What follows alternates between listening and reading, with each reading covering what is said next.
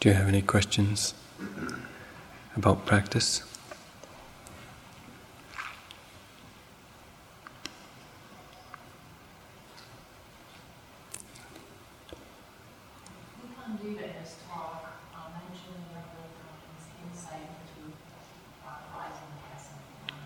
Yes.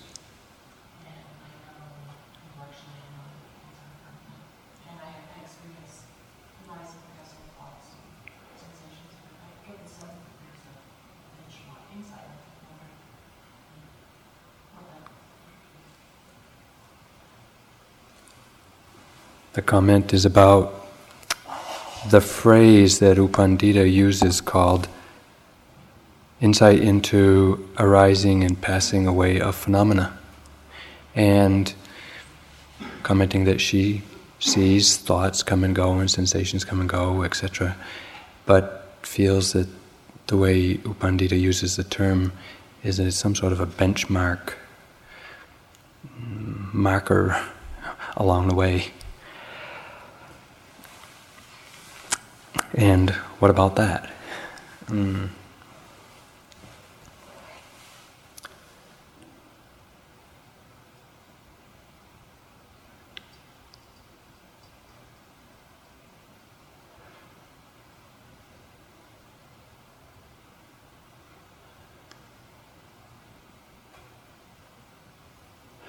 The way U Pandita uses that phrase does refer to a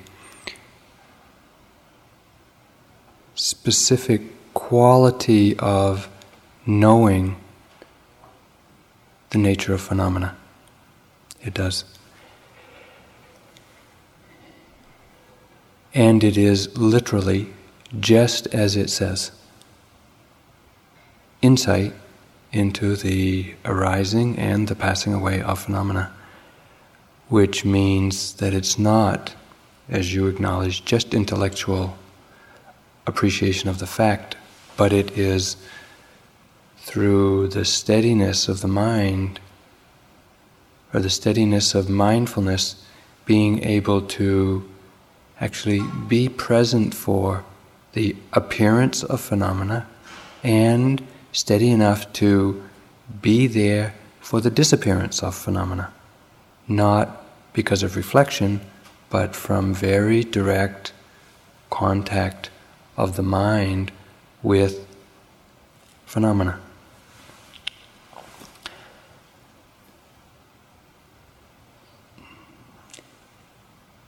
We have all had that insight.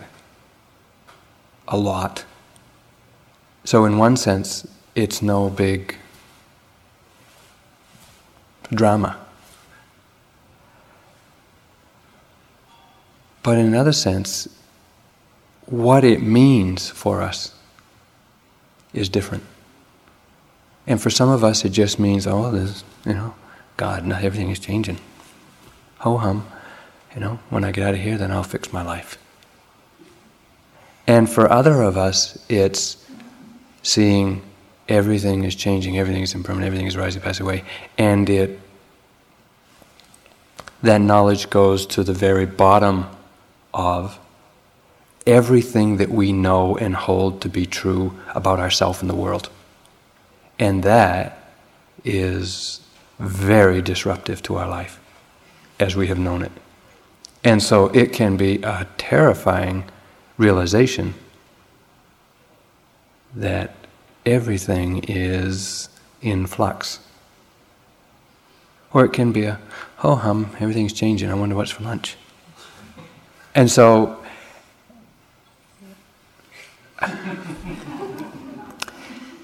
we have a wide variety of responses to that insightful knowledge.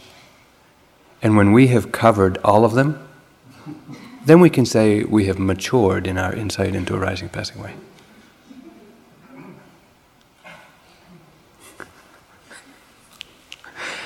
There is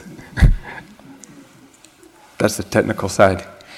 On the very humanistic side, there are some traditions that seem to have a very linear understanding of practice. And just through their presentation of their material, particularly the Mahasi tradition of Burma, it seems like there is a progression of insights from here to there to there to there to there to there to boom, you know, the end, whatever that is. And unfortunately, for language and the way books are written, etc., it comes across as being very linear. And in reality, in practice, there's no such thing. There just is not a linearity to the unfolding of the mind. It is anything but neat and predictable and linear. So, on a very subjective, personal, how I experience it level, um, there's no benchmarks, or everything is a benchmark. So, be a little bit careful about your relationship to how you hear this phrase insight into rising, passing away. Does it scare you? Is it something you want to get? Is it something you are doubtful about ever having experienced? Is it something that you're very curious about? That's where our own individual practice is in the moment that we hear that phrase. And that's what we need to pay attention to. Does that sufficiently avoid the question?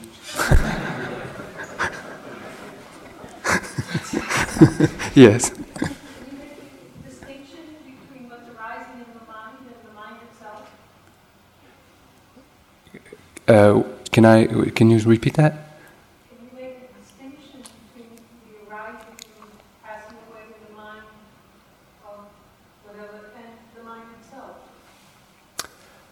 Uh, that's another uh, insight which uh, U Pandita might have mentioned or might not. But when one one can see the arising and passing away of phenomena, you know, sensations come and go, thoughts come and go, uh, da, da, da, come and go, emotions come and go. Da, da. Okay.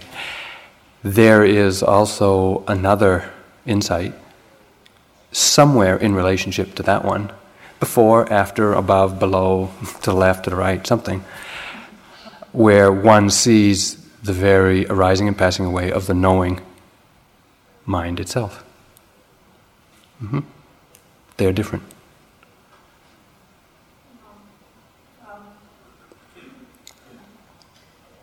What is your experience that you're referring to?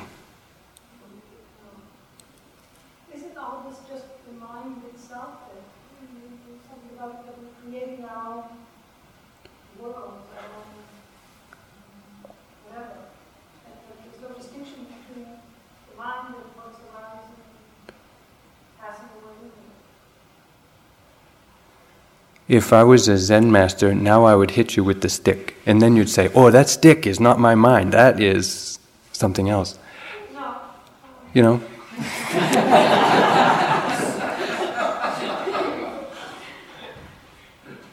I do not understand your comment or question.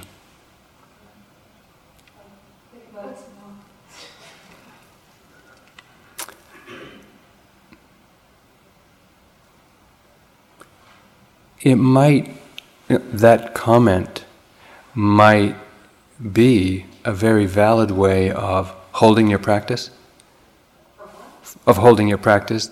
Not that you're seeking an answer to that question, but that it fuels your precision of attention so that you know for yourself is this the way it is or otherwise?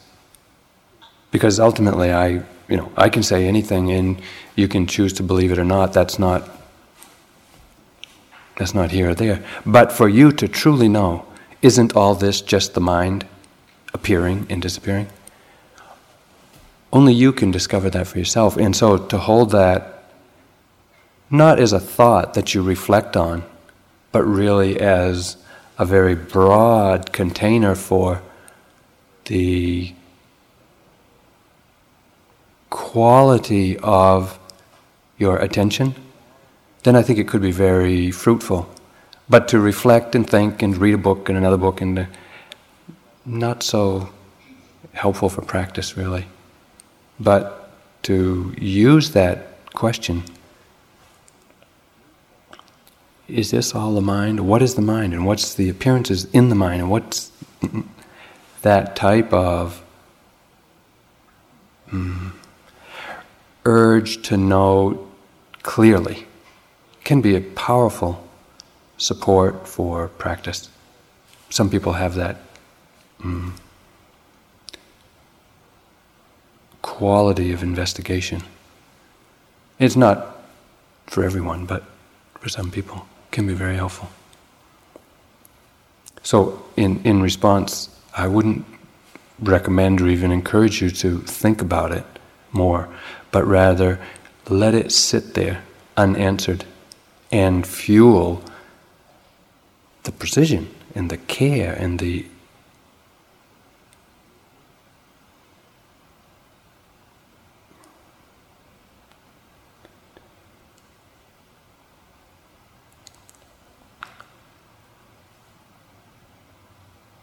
the honesty or the integrity of your practice.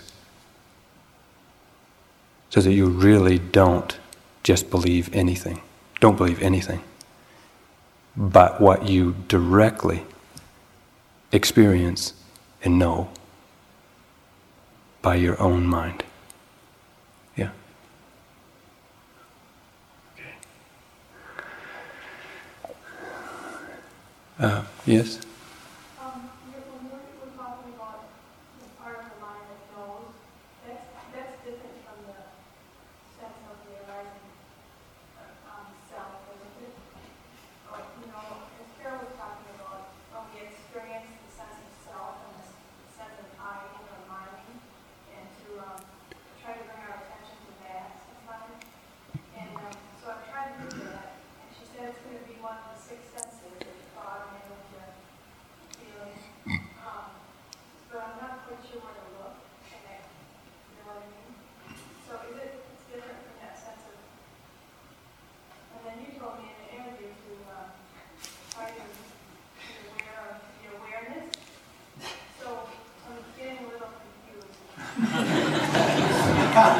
I would be too. you better take that up with one of your teachers. the other one.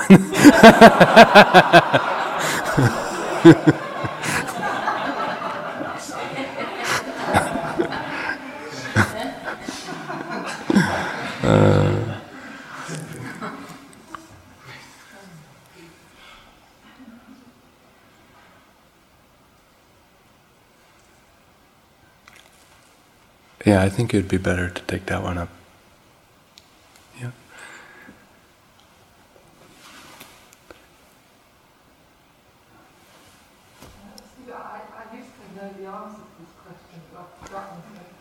Good.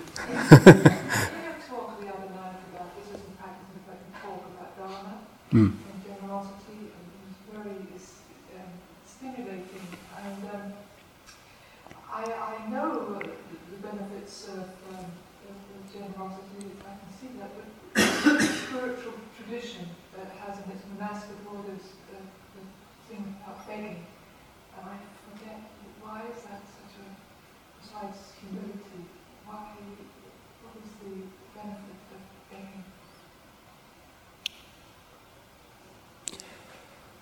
The question is about what's the benefits of begging in this tradition that has a monastic order, and their understanding the benefits of generosity or support. Um, well, just from my own experience as a monk, I would have to say, or what it what it was all about for me is allowing yourself to let go of everything and just rely on or depend on or be satisfied with what is offered today. That's it. Understanding that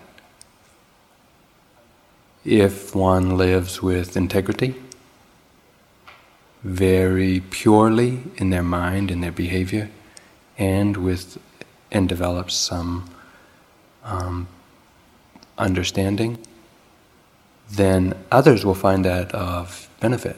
Others will really appreciate that purity and just in an attempt to get it for themselves somehow through contact will support, will you know provide a, a place uh, and the material requisites that one needs to live, and they are very, very little. You know, in those countries, or in Burma, a set of robes, a roof, and a little bit of food each day, which is not much. And that's really all you need to live. Physically. And it's great to have companions and other things. But I remember the time I was in Thailand, I went to a monastery over near Cambodia, and it was way out there. And it was just a, it was about a hundred acre monastery, and there was only two monks in it, Thai monks. They didn't speak any English. I didn't speak a word of Thai. There was nobody in the villages for miles around that spoke English and I stayed there for three months. And you, you, know, you just go to the village for your alms, and you get your alms. In the cabin that I was staying in, we would we wouldn't even call it a tool shed. I mean, it was just sticks, and it was shared with a couple of geckos and the bats and the squirrels and the, uh, there was a couple of owls that lived nearby and snakes and it was ants and it was horrendous and there was nothing. I mean, there was minimal, you know, sticky rice and ground up meat every day, and that was it. And I didn't see anybody, and I didn't talk to anybody, and didn't I didn't do anything. I just practiced. It was the happiest time of my life. You don't need very much to be happy. You actually need to let go of a lot of things that you depend on, thinking that that's where happiness lies. And so the order, the monastic monk and nun order is, you know, let go. See how much you can let go of. And here's the opportunity. We'll take care of your minimal needs. It's great. Fantastic opportunity. You have that same opportunity right here for another two and a half, three weeks. Your food is being provided, your laundry is being provided, you have a roof, you don't need anything else. Or maybe you do. So we'll see. so it's time for interviews and more practice. So enjoy your practice. Do you have any questions about practice?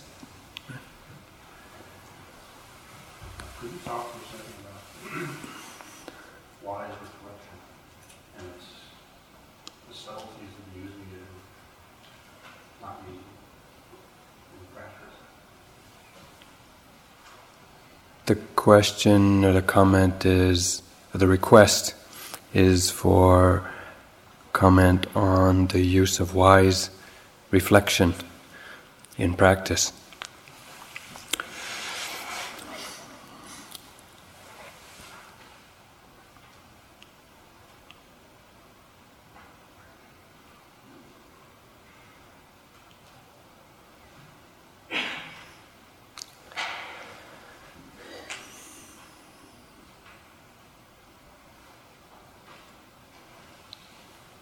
To the extent that intentional use of thought supports your trying to be mindful, then that would be wise reflection.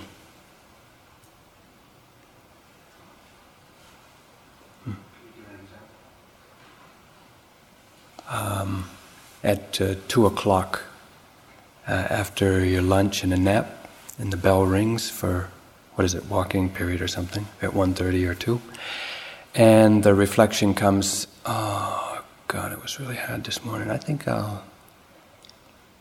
I think I'll skip this walking and sleep through till the sitting bell, and then I'll, then I'll get up and go sit.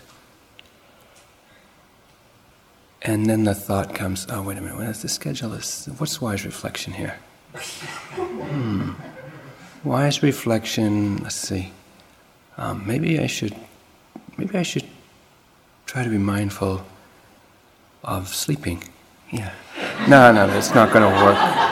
Um, maybe I should really sit up in bed. Yeah, that would be better. Yeah. Huh? And then you get up and walk, and that's wise reflection. Really, that's what wise reflection is that which supports being mindful. If I was referring to in while sitting, while sitting, oh, yeah. That there's a sense of reflection. That oh. That, that's what I'm referring to. Okay.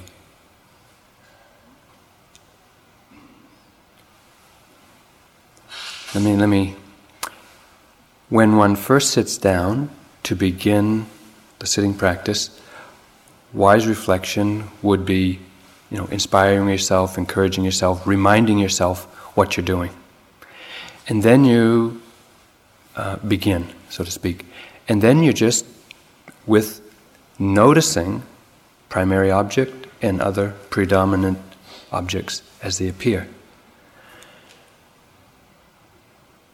Noticing in that way is not reflection, is not reflecting.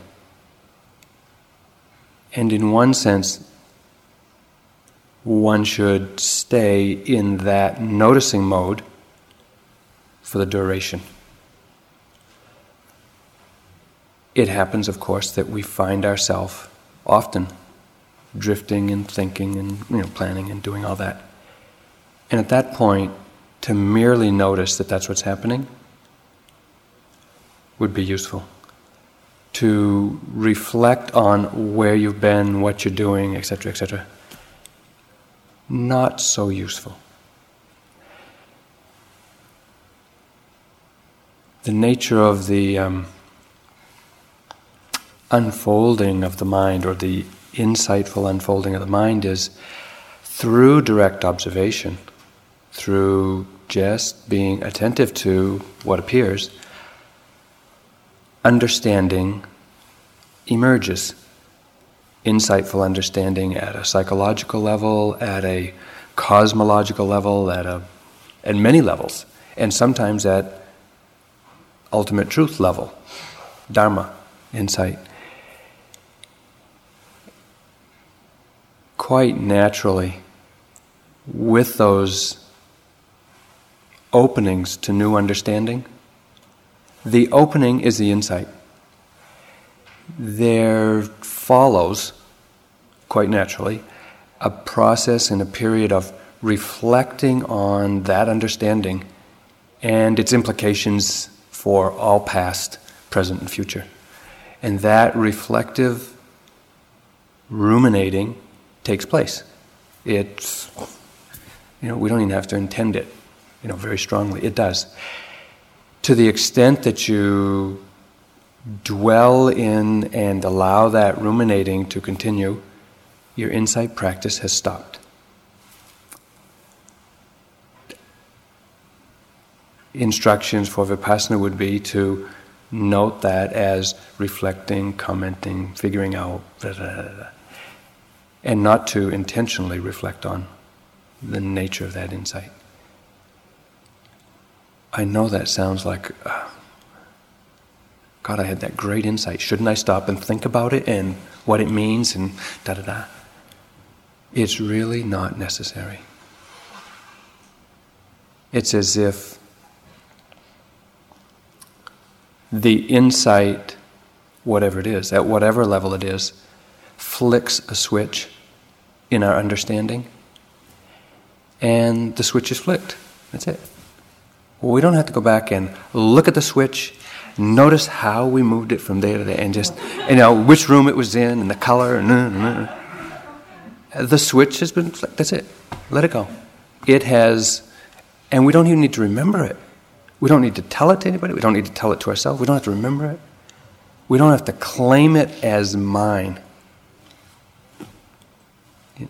We do a lot, you know, but we don't need to. It will have the effect of um, transforming our understanding and our consciousness ultimately.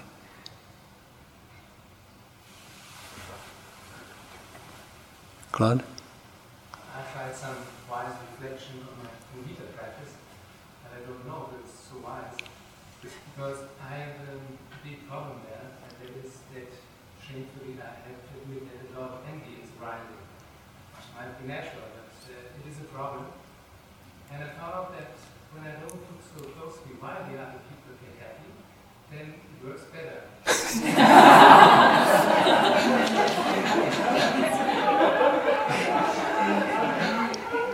that means I try to be happy for them, but I don't look so closely why they are happy.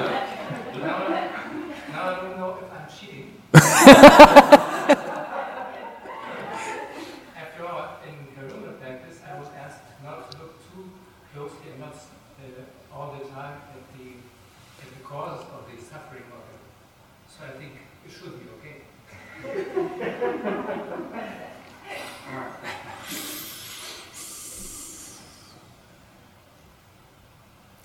Of course, envy is the, uh, you know, near enemy, I suppose, of mudita, where one, it's not precisely it, but when it, when mudita serves to cultivate envy, I would probably back off from that person or that source of joy.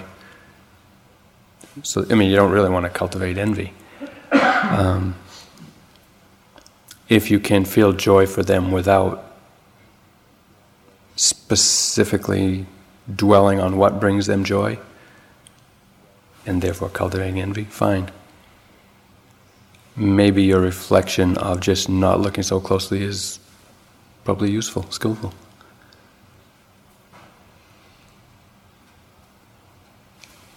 Just so that question doesn't get mixed up with the first one the Brahma Viharas are reflective practices. Just so you know that that's what that is skillful reflection, not for insight, but for developing concentration and those particular qualities of metta, karuna, mudita, upekkha. And that is the that is a skillful use of reflection, intentional use of thought to create wholesome mental state.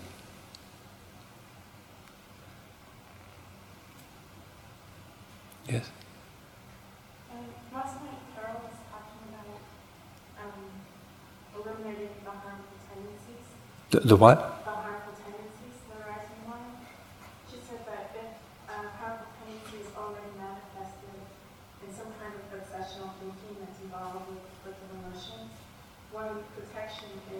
practice samadhi.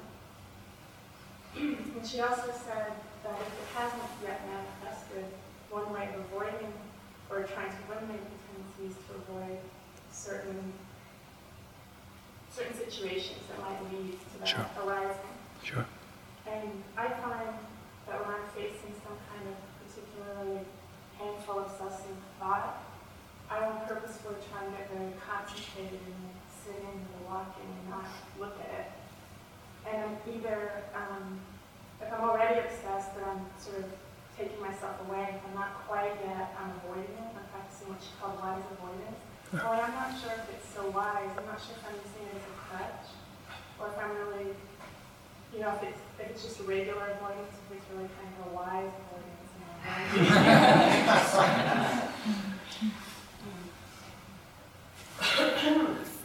I think I got the, the question. When the mind is obsessing through con- being, conditioned, being conditioned by some afflictive mental state, when the thought pattern is going on and it's just raging. As you acknowledge practicing samadhi, practicing concentration, really working with just primary object of sitting or walking can be a very skillful way to just avoid or ignore or cut through, however you want to understand that, that particular mental state. If you know that putting yourself in a certain situation where certain conditions exist, wherever that is, whoever it's with, whatever the behavior is that's expected of you, if you know that that is going to stir up or condition in you unwholesome, obsessive, afflictive mental states, I would avoid it, and that's skillful. So I mean avoiding the feeling itself, like avoiding dealing with the feeling by going and concentrating. Give me an example. Like if, if I'm thinking about something or I'm about to think about something that's going to cause me a lot of pain, to avoid that thought and to avoid that mental situation by sort of getting really, to avoid focusing insight on that feeling or that thought and instead going back to being very attentive to the breath that you're walking. Mhm.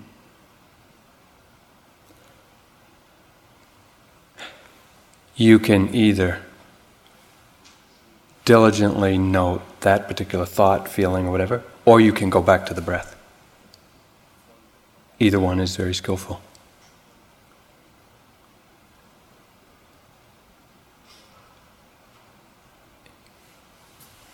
Both skillful. Non, no, no preference, so to speak, to that.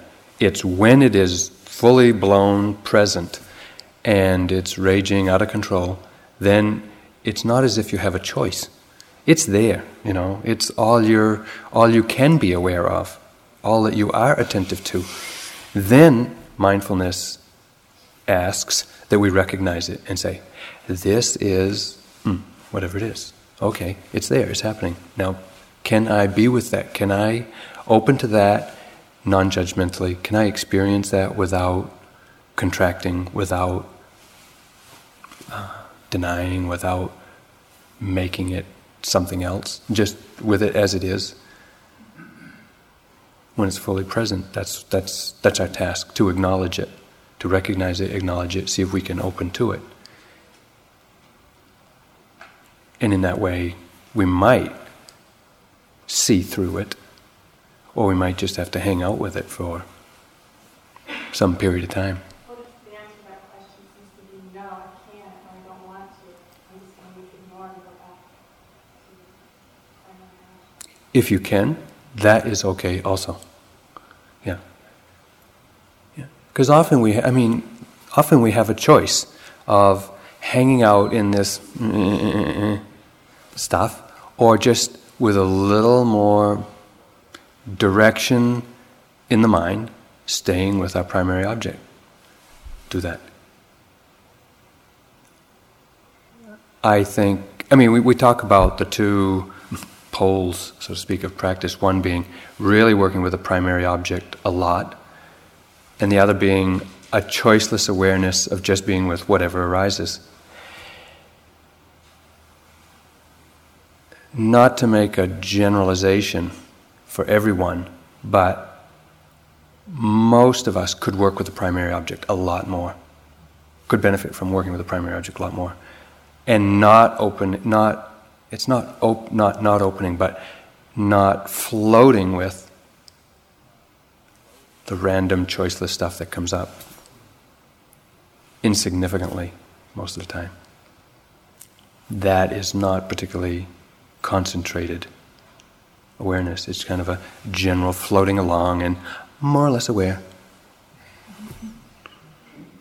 And to work more continuously, more mm, precisely with the primary object will cut through that superficial layer so that you really get in there, so to speak. The limitation of working with the primary object a lot is that it brings up a lot of, um, it can get very tight, and because it is so difficult, we often end up with a lot of judgment. We just notice how often we're not with the primary object, and ugh, you know, judging ourselves and criticizing, and that in turn undermines our confidence, and we, mm, mm, you know, and practice falls apart that way. So you have to be really skillful sensitive to your use of the primary object and not just kind of bull your way into it, but really sensitively being with it. Over over limit, sorry. Um, oh, one reminder.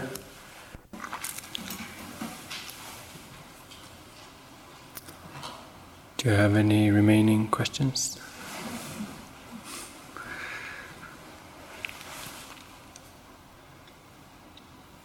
you feel? Um, I feel like I have a pretty limited vocabulary when I'm using going. Um, I'm wondering if there's some way I can extend that somehow. Some ideas we have. Right. The comment was he feels like he has a very limited vocabulary when it comes to noting his experiences and wants to know how he can extend that.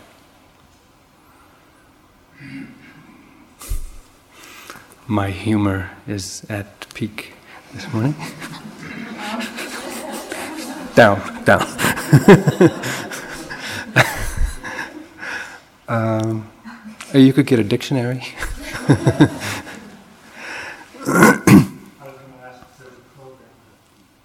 Pardon? A program? Not yet.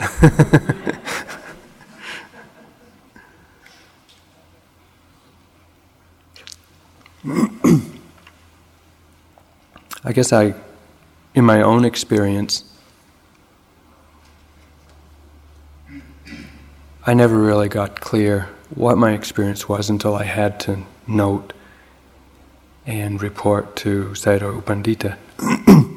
and he, as I have acknowledged before, is very demanding in his in your reporting to him.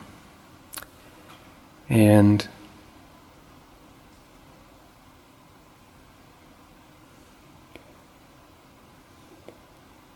a couple of things come to my mind as memorable turning points in that working with him. And one was when there was a time when my practice just really fell apart. I mean, it just felt terrible.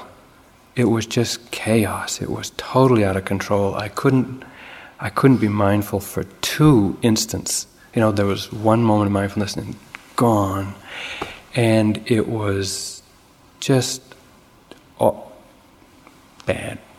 It was not pleasant.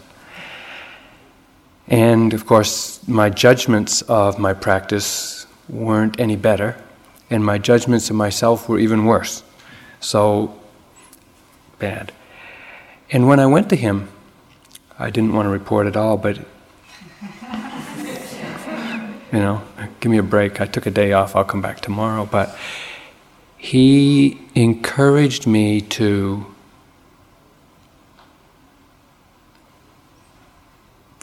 Uh, put aside everything that I thought I was supposed to be experiencing and everything that I thought was the right thing to say and um, everything that sounded like it could have come out of a book.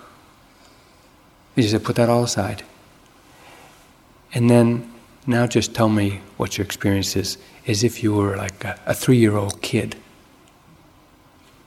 And a three year old child does not have a extensive vocabulary, but they can talk about their experience, and you get a pretty good idea what their experience is by how they talk, how they act. And so that's what I did, you know, it was goo goo gaga. And he said, Oh, yeah, okay, I got it. You know? And so.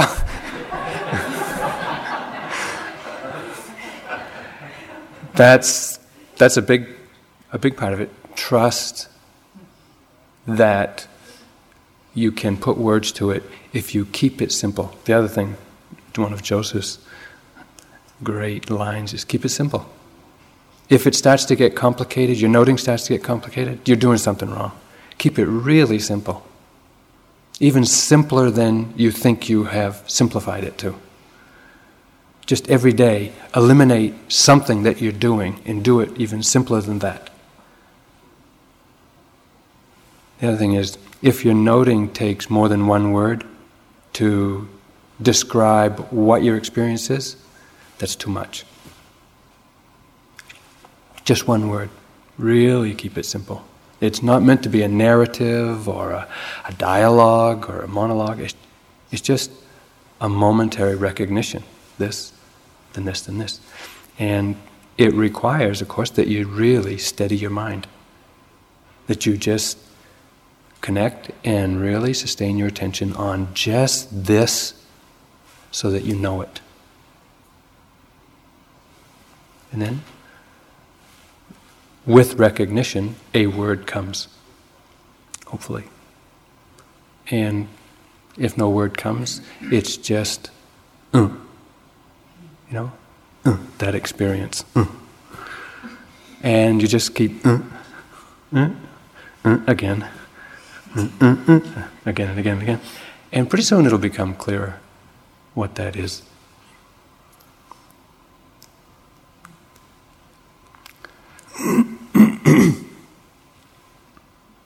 yes. Um, can I just add something? I have a different question, but I was wondering about the elements from that list of elements. Would that be helpful in terms of knowing? Um, earlier in the retreat, you mean the list of material elements? Uh, that that's a that's a kind of a helpful list for material experiences, you know, hardness, tightness, stretching, pressure. And then there's the whole realm of thought and feeling, and that is, you know, at least as long, if not longer. Anyway, my question is about that Bill Russell quote. Yeah. Um, so I'm sure I'm not the only one. I had an identical experience off playing volleyball actually, and um, I attributed it to pot. You treated it what? I attributed it to smoking pot at the time. But my question is, is Good pot.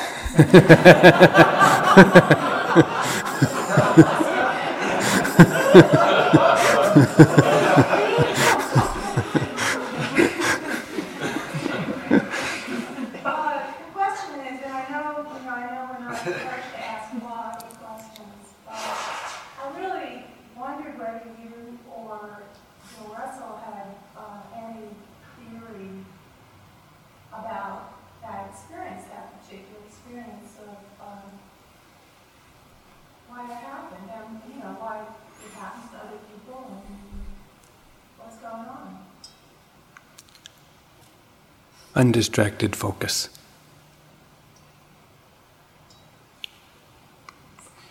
Fascinated interest. Non distraction. Cause.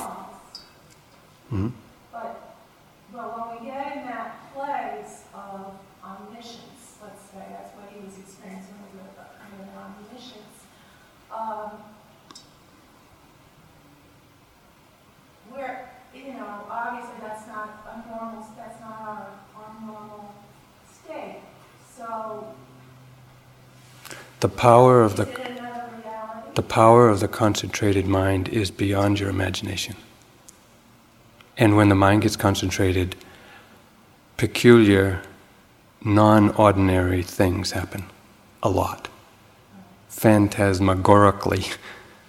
You know, the things that we hear about the saints of, of Buddhist or Christian traditions, and the, the things that just sound utterly uh, fiction, they're not. So are they contacting absolute reality? Is that, Mhm. okay, that's what I'm. L- Let's just say that they have mastered conceptual reality to a point. I mean, you know, people that walk on waters and, you know, uh, fly through the air and appear in two different places and stuff like that. As I hear it, not that I, I haven't, believe me, I don't know anything about it personally, but I've questioned my teachers pretty a lot. And it's due to a power of a concentrated mind, putting aside certain conceptual reality and working with material and mental elements to do something else. Not bad, huh? you know, for example, for example, the earth element is what makes solidity, hmm? makes things hard and you know solid. Now, ordinarily, we would say that water is it's not very hard. You know, you, you, you try to walk on water and you, you fall through. It's not hard enough to support a human body. Yet they say those who have mastered the material elements and really can know the earth element for what it is, no problem. You can walk on water. But Thich Nhat Hanh had a great quote about walking on water. You know, he said the real miracle of spiritual practice is not walking on water. It's not flying through the air, but it's learning how to walk on earth. That's the real challenge. How to walk, how learn, to learn how to walk to the dining room. I mean, and really be present with walking to the dining room. That's the challenge. That's how hard it really is.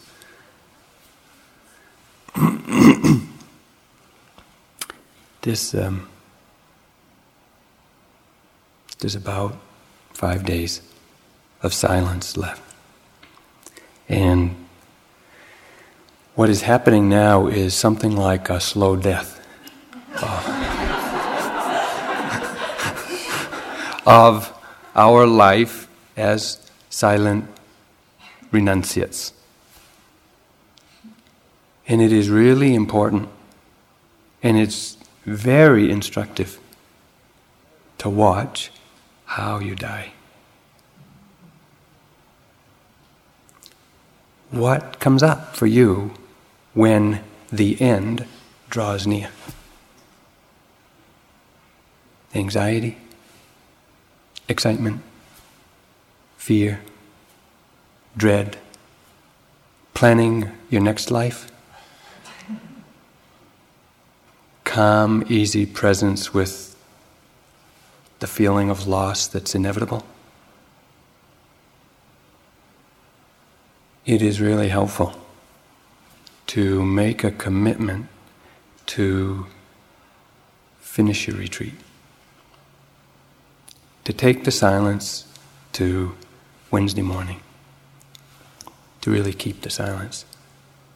To really keep that diligence of attention so that you're not leaking and uh, leaking your mindfulness and, and splattering your stuff on around the place and on other people so that you can really see what this process of something ending is all about.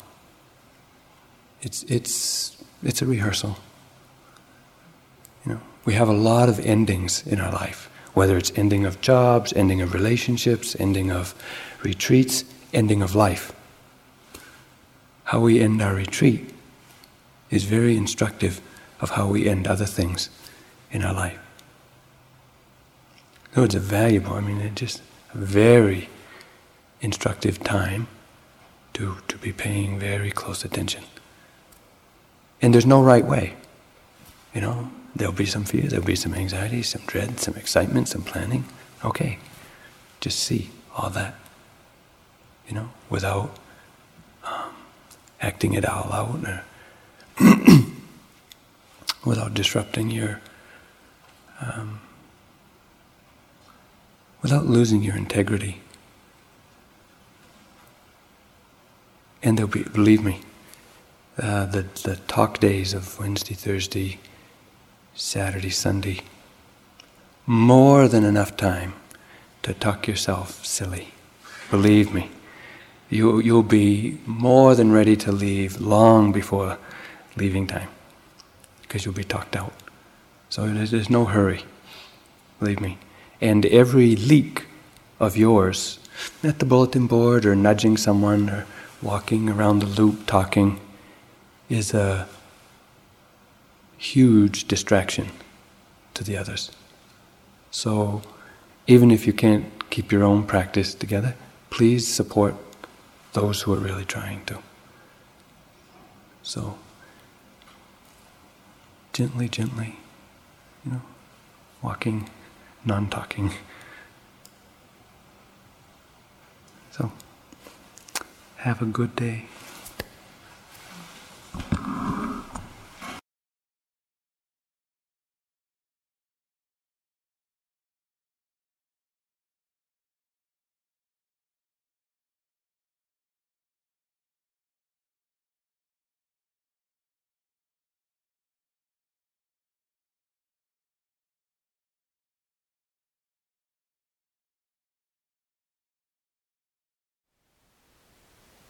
Thank you for listening.